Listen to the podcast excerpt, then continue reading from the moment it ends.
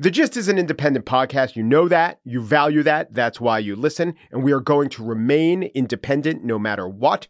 But independence is worth it, but also comes at a cost. So we have a subscription service.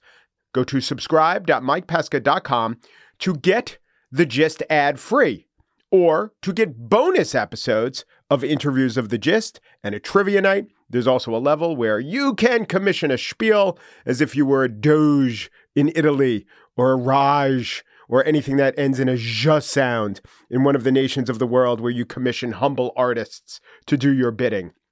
It's all available at subscribe.mikepesca.com. Consider it planting a flag for the very spirit of independence.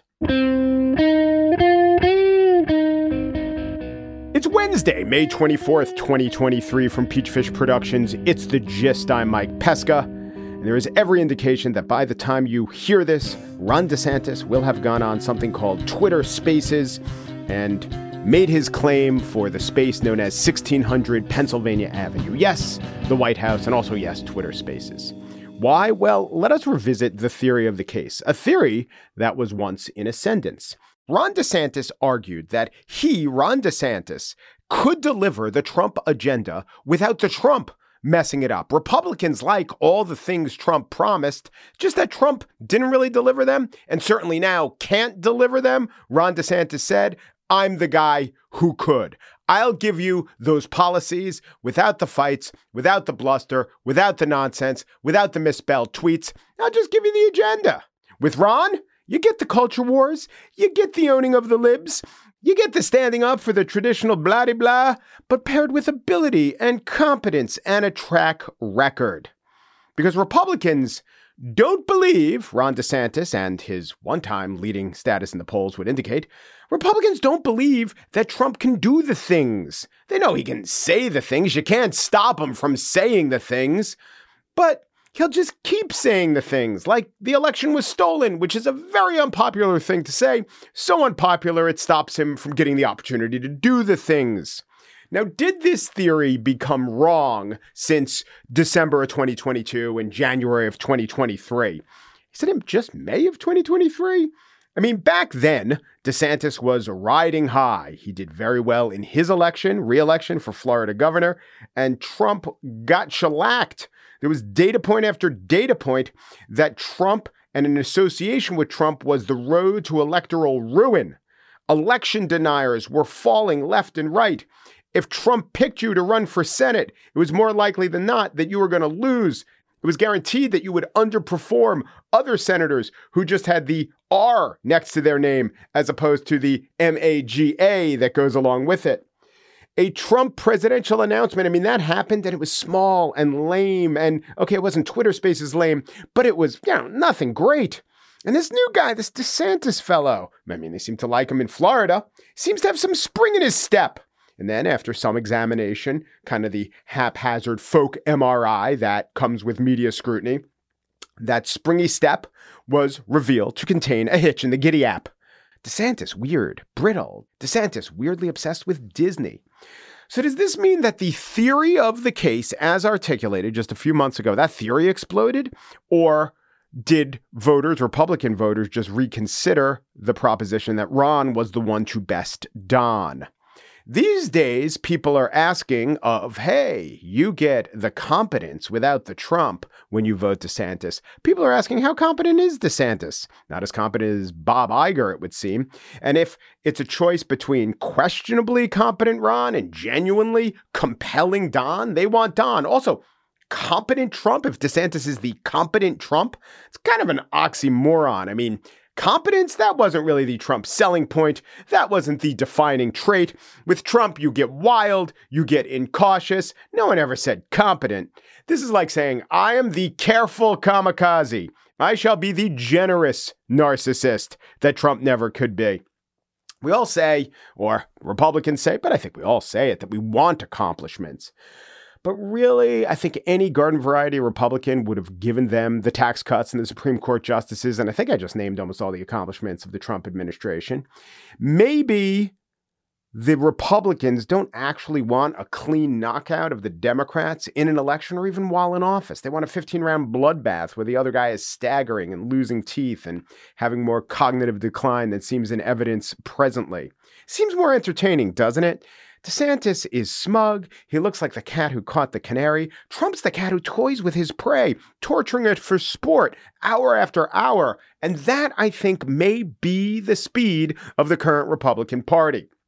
Now, don't listen to me. I'm someone who's never voted Republican in a presidential election ever. But I do think when we examine the man who's throwing his hat in the Twitter space, when we examine the man who's leading in the polls, I think we can all conclude that the Vivek Ramaswamy lane is wide open. On the show today, how dangerous is Florida? The NAACP is warning black citizens away. But first, law professor Kermit Roosevelt is author of The Nation That Never Was Reconstructing America's Story. Yesterday, he came on to talk about redefining America with a new starting date after the important Amendments to the Constitution were added after the Civil War. A fine idea. In this half of the interview, I talk about isn't even possible to have a self identification as a nation if you identify with ideas or dates as opposed to your fellow citizens. Kermit Roosevelt up next.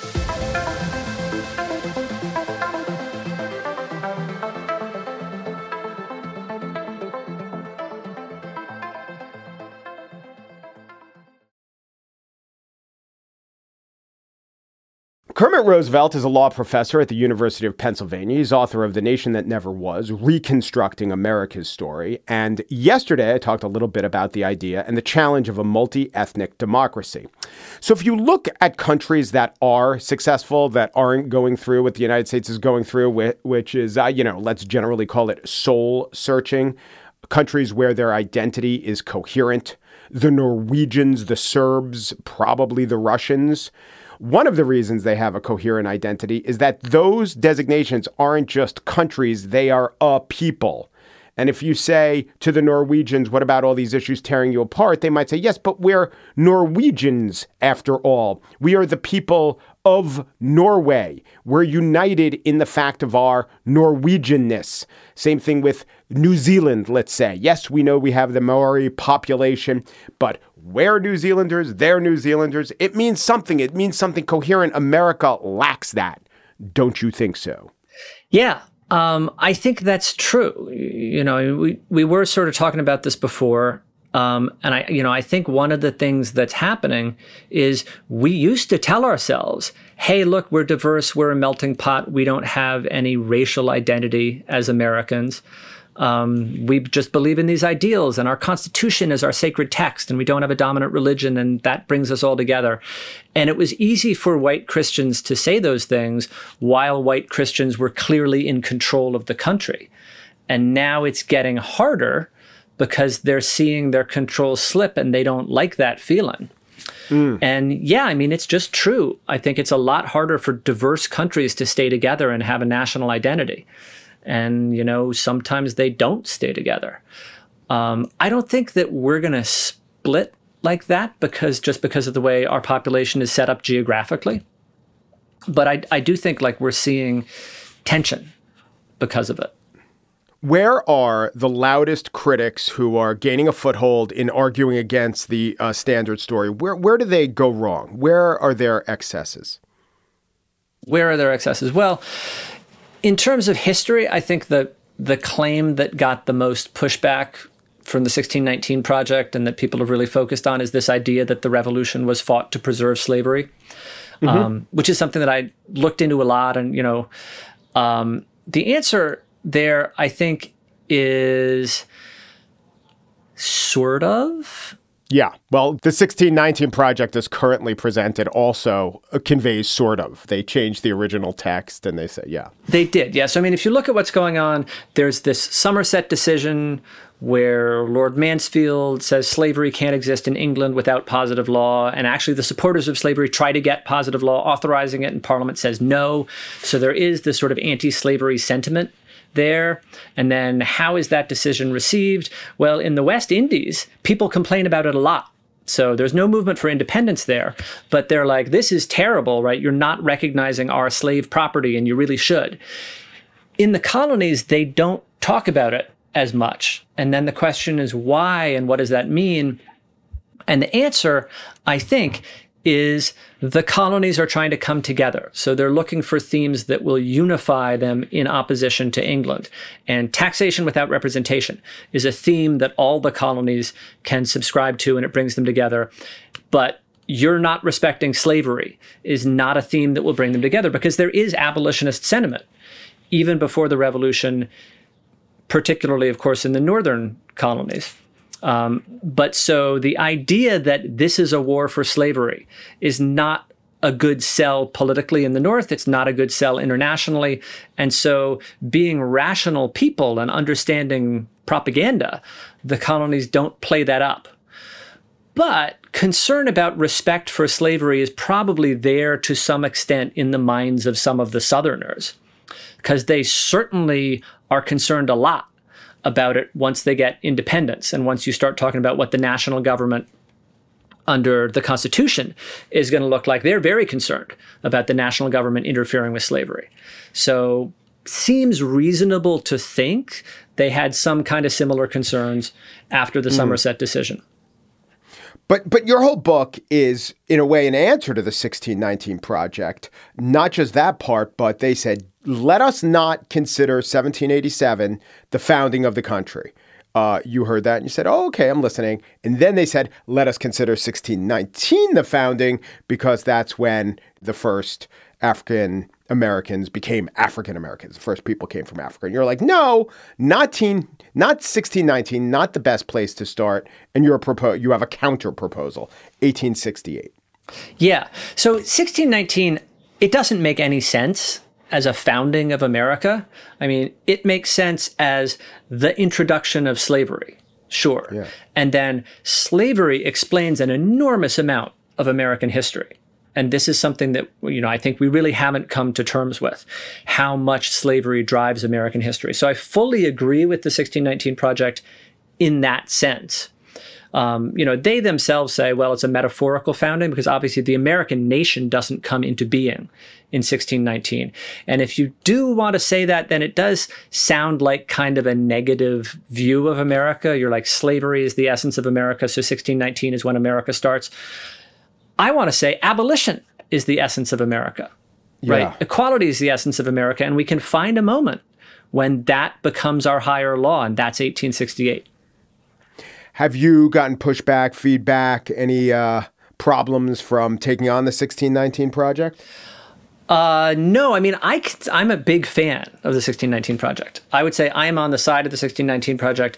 I read the 1619 Project not as a condemnation of America, but as basically a version of the standard story, honestly, where the, the claim is we have these ideals and we don't live up to them and we should live up to them, and here's what we should be doing better.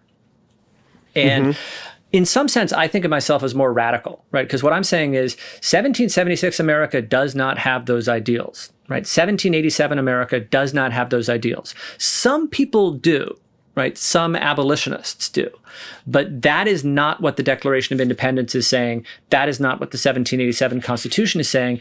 If you want to see those ideals sort of take center stage and drive the nation forward, that's 1863, that's 1868. So, in some ways, I, I would say I'm more radical than 1619. Right. But your what's driving you is this notion that we are um, we are rapidly losing a sense of a shared identity. And that's a problem. I don't know how many, I don't want to speak for Nikole Hannah Jones or anyone else, but I don't know how much they think that's a problem, but you think that's a problem. Yeah, this I do think part I, of your so patriotism. I do think that's a problem. That's part of my patriotism. I consider this a patriotic project.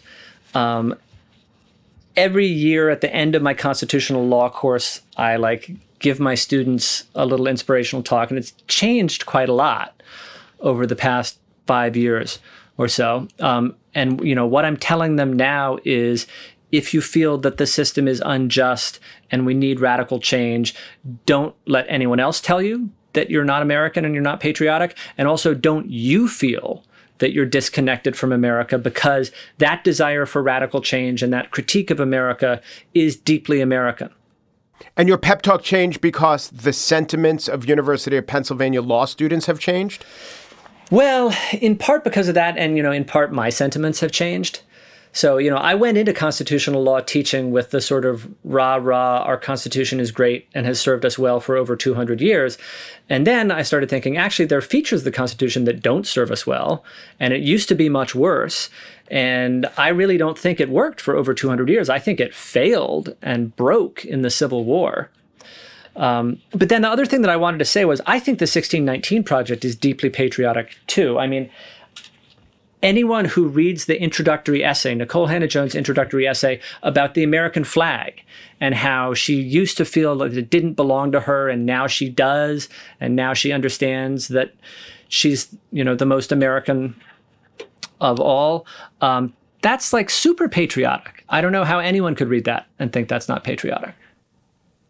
Um, I've seen and listened to interviews you've done where you said, well, okay, the interviewer says, These are great ideas. How do we get them to take hold? And your, perhaps because you're an educator, your answer is, Oh, we could do it through the classrooms. Tell me about that.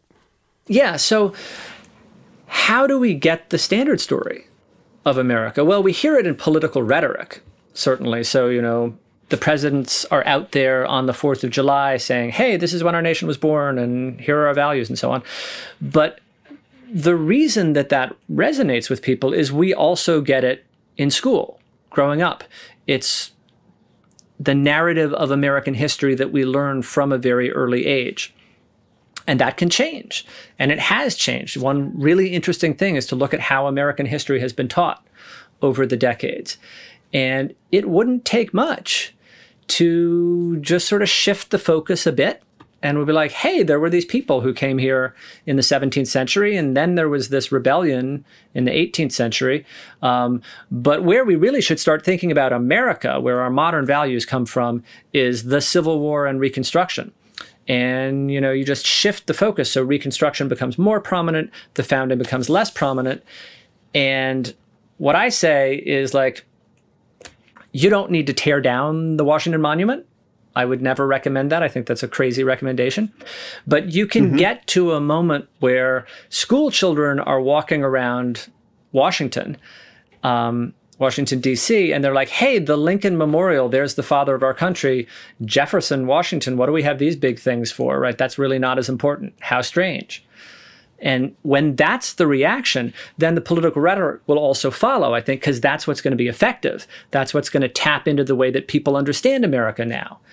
Um, and the presidents will be talking much more about the Civil War and the sacrifices that we Americans have made for equality. Should we tear down the Jefferson Memorial? Well, honestly, I might do that. I mean, Jefferson it is in Virginia, so they have a say over that, and it was pretty important to that. Well, state. that's true. I mean, so Jefferson starts out sort of idealistic, and you know, and he criticizes slavery in various ways. In his personal life, he's terrible. He enslaves his own children. Um, he never frees Sally Hemings. He frees some of his children on his death, but that's about as far as he goes. And then politically, he gets worse. He gets more pro slavery. So he really never does much to act on those early anti slavery expressions that he has. Um, so I'm just not a fan of Jefferson. So, do you just hope that your ideas take hold, or have you actually worked with textbook authors, or I don't know, is there a The Nation That Never Was baby series book, like the anti racism baby series book on its way? Well, not yet. I, so, I haven't worked with textbook authors. I'm kind of interested in that. Um, I was going to try to write a document based question for the AP exam. I don't know how you mm-hmm. go about doing that, but I was going to be like, hey, take a look at the Declaration of Independence and the Gettysburg Address and take a look at some of these Southern secession letters and tell me which side do you think the Declaration supports in the Civil War? Because I think I find that a very powerful point for people. So they're like, oh, the Gettysburg Address, Lincoln says he's fighting for the Declaration of Independence. Of course, it supports the Union.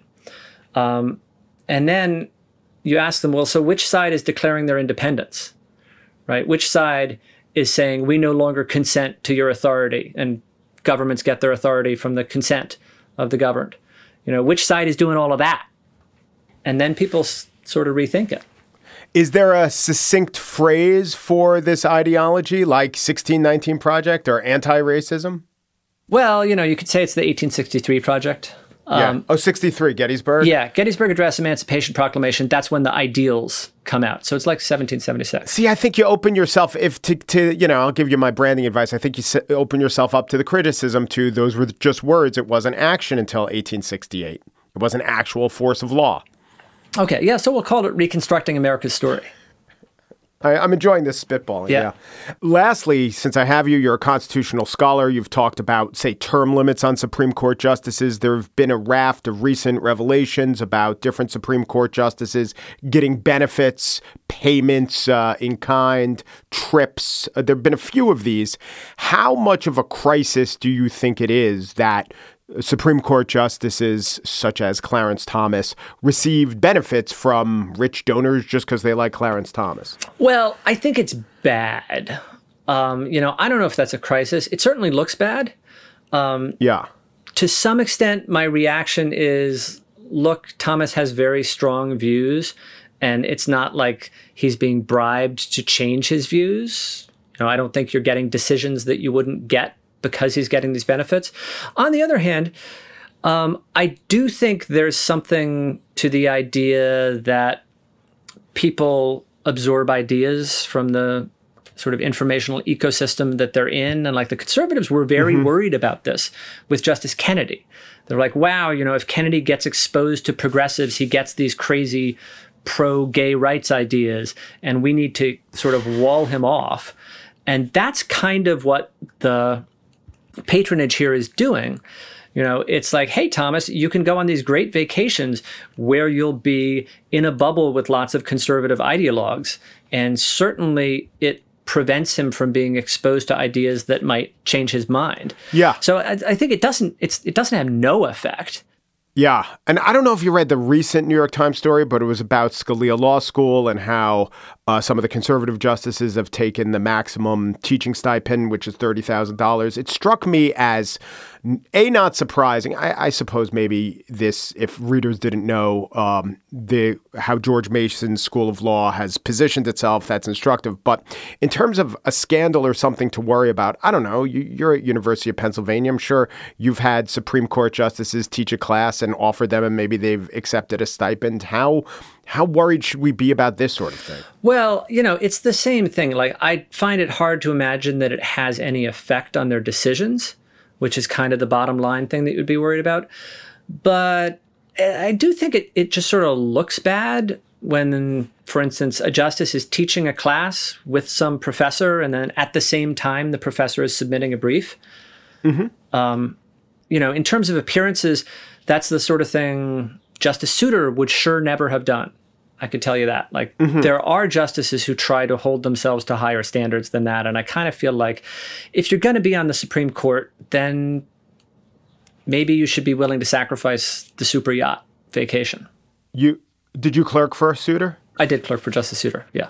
Yeah, yeah. So, he, do you know if any of the other uh, three Democratic appointed justices on the court have taught classes with anyone they submitted briefs with? Uh, who submitted briefs? Um, I don't know. And, you know, I mean, I wouldn't want to stake my life on the idea that there's a big distinction between progressives and the conservatives here because generally, like elite Washington, it's pretty chummy and you get positions of power and people want to give you things. Right? That that happens.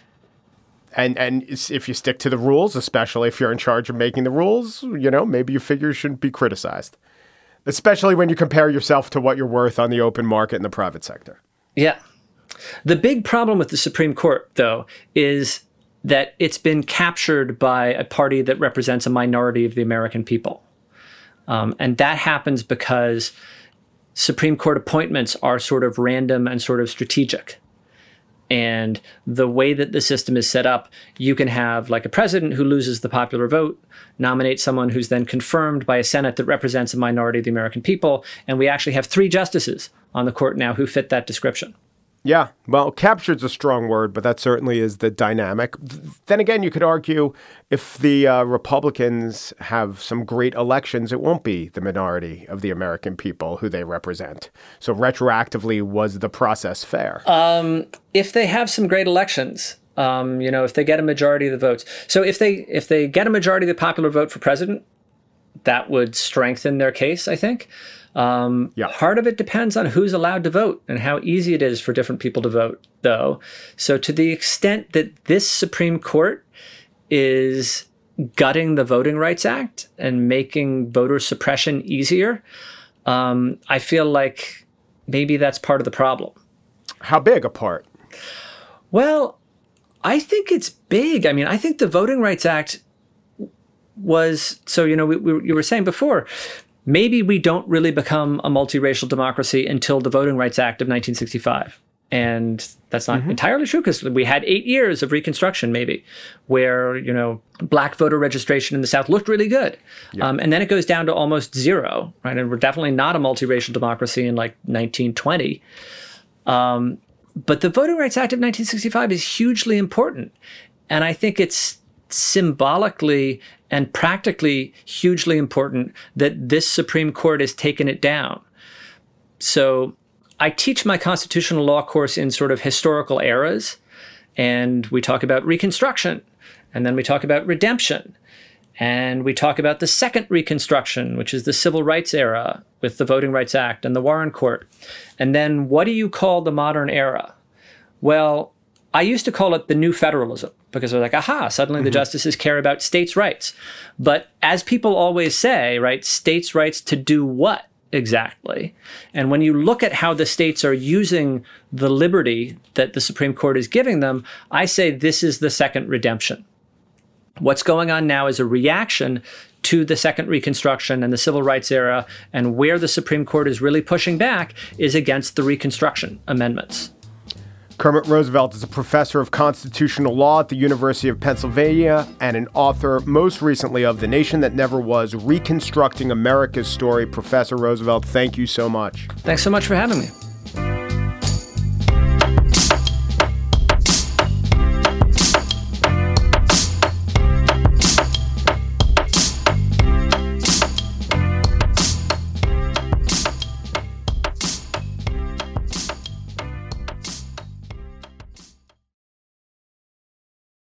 And now the spiel. The NAACP has issued a travel advisory for anyone considering entering the third most populous state in the Union.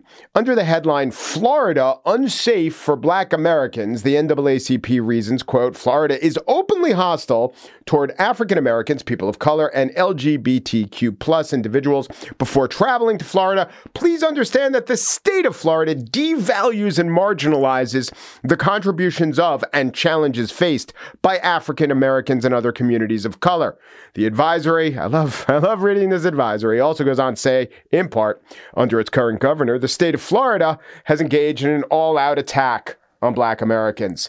Accurate black history, voting rights, members of the LGBTQ plus community, immigrants, women's reproductive rights, and free speech, while simultaneously embracing a culture of fear, bullying, and intimidation.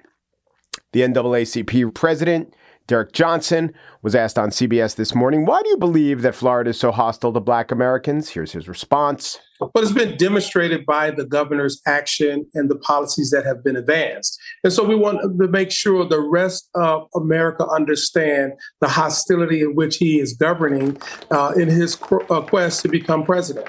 The press release and official statements talk extensively about the curriculum changes in public schools around black history and the AP test, describing these efforts as, quote, aggressive attempts to erase black history. And the NAACP also talks about restricting diversity, equity, and inclusion programs. It says, please be advised that the state of Florida does not welcome the contributions of African Americans and people of color. And this was all before our national attention was riveted on the fact that an Amanda Gorman poem was moved from one shelf in the library to another. And don't get me wrong, it was stupid that it was moved at all, but it was kind of stupid that we had to know about it. But you know, there is a case that Florida is dangerous for black people. No joke. More dangerous than the world in general and America in general. Well, I don't know about the world in general, certainly America in general. And the case would go like this stand your ground laws. Stand your ground laws are racially discriminatory. The Urban Institute found that in Florida, the innovator in the stand your ground space, when the shooter is white and the victim is black, stand your ground works, i.e., the shooter is not convicted. It works 34% of the time. White shooter, black victim. Reverse the races, black shooter, white victim, it works 3% of the time. That is stark look at incarceration. On a national level, according to the Sentencing Project, black people are incarcerated at a rate of 1,240 per 100,000. In Florida, it's 1,400, so higher than the national average. However, it should be noted that there are many other states without NAACP advisories, i.e., all of them, that have much higher rates of incarceration. California which doesn't pick fights over the AP and therefore isn't criticized by the NAACP, does incarcerate black people at a rate of over 1,600 per 100,000. In other areas, black Floridians or black people in Florida fare better than black people in the United States overall. Take lifespan. The national lifespan for black people is 75 years, or was as of the latest uh, figures I have, uh, circa 2018. So 75 years in the United States, 76.1 in Florida. And the gap in lifespan between black people and white people in the United States overall, 3.6 years. In Florida, 3.8 years. Not great, not worse. Those lifespan figures, by the way, predate COVID, and Florida protected its black citizens better than many states, states which are in the NAACP's good graces. Florida protected its black people better than the country overall. The NAACP is headquartered in Maryland. The population of Maryland is 29% black. COVID deaths, 35% of COVID deaths in the state of Maryland were of black people. New York, 14% African American overall population, 23% of COVID deaths in New York were of its black population. But Florida has a black population of 15%, and COVID deaths were only 16%. The NAACP has previously put the state of Missouri on its advisory list. It's unclear what, if any, effect that had. Then there was this NAACP advisory from October of 2017. American Airlines is the focus of an unusual travel advisory. The NAACP is telling African Americans to be careful when flying one of the biggest airlines in the United States. It's based on complaints from African American passengers. There were four incidents of discrimination alleged against American Airlines, and the airlines took them seriously. They took seriously the potential drop off in business, which didn't materialize. And a few months after the advisory, President Derrick Johnson of the NAACP met with American Airlines officials and announced they were lifting the advisory. Now, those dynamics, a target who fears whether the NAACP issues an advisory or doesn't, those dynamics are not in play in Florida. Here is Johnson explaining how the advisory was motivated by more than Florida's alleged devaluing and marginalizing of just the black community. Well, first of all, this was informed by the community that who are members in the state of Florida. This has been informed by other black institutions that we are in, aligned with. Uh, and they're saying that we have to address the problem of direct racial attacks from this governor in a way in which we don't abandon the citizens of Florida, in a way in which we don't allow it to go unaddressed. And so, what came out of this was the state conference of Florida making a decision that it was a problem and something needed to get done. That our, the members of our national board began to deliberate to determine what was the best approach. And at the end of the day, this was this struck the right balance to ensure that if individuals or organizations had to go to Florida, to work with local community groups in, within the African American community so we can address this question while at the exact same time, if you don't have to go to Florida, don't go. Hmm. What he has done to Disney has, is, is atrocious in his way to attack the LGBT community. Disney, interesting point. No one has to go to Disney. By the way, the Boston Celtics did have to go to Miami, and I hope Jaylen Brown and Jayson Tatum did check in with the local NAACP affiliates and community groups before deciding how to guard the high pick and roll, and, you know, just checked in for self care in general. But let's say you're a black family and you give heed to the NAACP advisory, but you're excited to go to Disneyland. You have a trip to Disneyland planned. But you're also aware that in the stupid fight picked by Ron DeSantis, Disney is a very high profile DeSantis antagonist. Should the family forego its travels? Who is helped by foregoing their travels? Is Disney helped? Certainly not. Is the family helped? I don't see how. Are black Americans in general helped? I think not. This is why the advisory might not actually convince anyone to do anything except dislike Ron DeSantis more than they do. Ron DeSantis has called this advisory a stunt. Here is how Derrick Johnson responded. But was it a stunt to block children's experience to learn uh, history holistically? Yes. Was it a stunt for him to pursue a course of action to target the LGBT community? Yes. Everything he's done is a stunt. Okay, he's acknowledging it is a stunt. And therefore, they meet stunt with stunt because the NAACP can certainly sink down to the level of the government of Florida. DeSantis got attention, they could get attention. Great works out for everybody, except it really works out for nobody. The NAACP is not in the business of issuing genuine advisories that black Americans should heed lest they expose themselves to risks and danger. They're not the State Department. They don't have a Consumer Protection Bureau finding loose screws on swing sets. They're an advocacy organization trying to poke a thumb in the eye of a political enemy whose policies are anathema to theirs. I am not going to try to convince you that the NAACP has their overall credibility at stake, that they sold out their moral standing. I'm not going to be so grand. I know historically the NAACP constantly engages in actions that seem pretty confrontational at the time, and then history looks back at them as not so radical at all. I'm not going to say the stakes are that dire because I don't want to commit the sin of over dramatization. But it does seem like just another press release, just another news item where the only reasonable reaction is to shrug it off. And I think everyone will. Safety advisory? A moral American might say, Oh, what is this about? I care about my my family's safety or my neighbor's safety if they're African American. Oh, it's really just the usual culture war piffle that we're all aware of.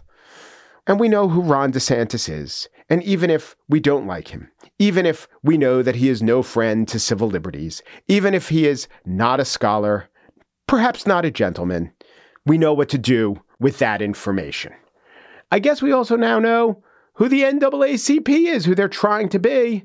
Just another in a long line of advocacy groups trying to change the DEF CON, desperately trying to get some attention by evoking safety and danger about issues that don't quite fit that bill.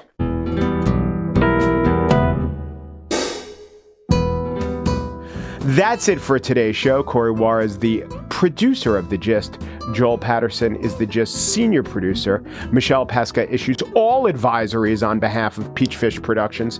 The Gist is presented in collaboration with Libsyn's AdvertiseCast. For advertising inquiries, go to advertisecast.com slash The Gist.